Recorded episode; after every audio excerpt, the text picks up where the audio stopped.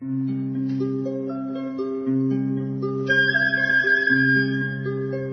رادیو کودکان دنیا خوش آمدید.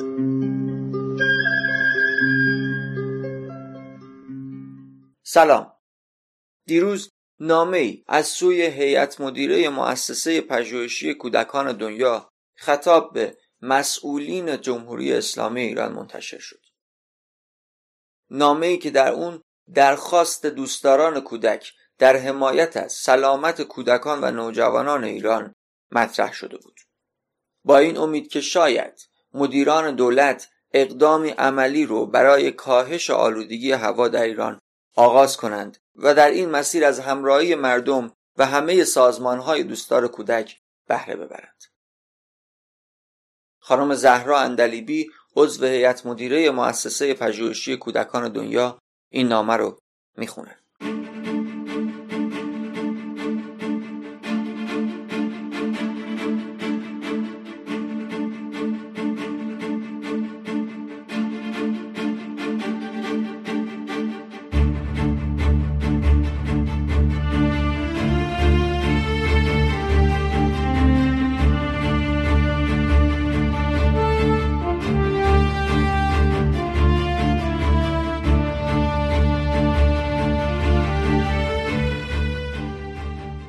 ریاست جمهوری.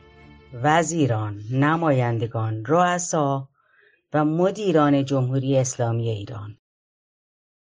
با احترام به عنوان سازمانی که نزدیک به سه دهه بیوقفه برای زندگی شایسته کودکان در ایران تلاش کرده است نگرانی خود را از وضعیت آلودگی هوا در بسیاری از شهرها و روستاهای کشور اعلام می‌کنیم.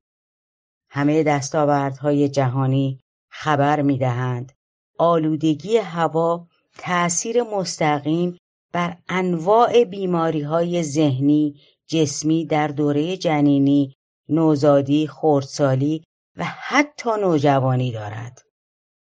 آلودگی هوا قابلیت‌های مغز را به شدت کاهش. اختلال های تنفسی را دامن می زند و در کارکرد گلوگول های سفید و قرمز تأثیر سو دارد. با ادامه آلودگی هوا ما نسلی بیمار و ناکارآمد را متاسفانه پرورش می دهیم. تجربه های جهانی همگی خبر می دهند که راه های بسیاری برای کاهش آلودگی هوا وجود دارد. دانش جهانی موجود است. ما از شما درخواست می کنیم در حمایت از نسلی که قرار است شهروندان موثری در ایران ما باشند همت خود را برای پایان دادن به این موزل به کار ببرید.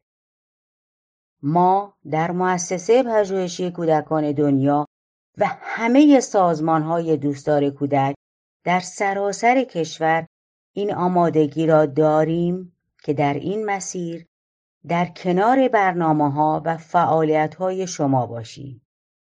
اگر قدمی در این مسیر بردارید همراهی مادران، پدران و مراقبان کودک را در کنار خود خواهید داشت.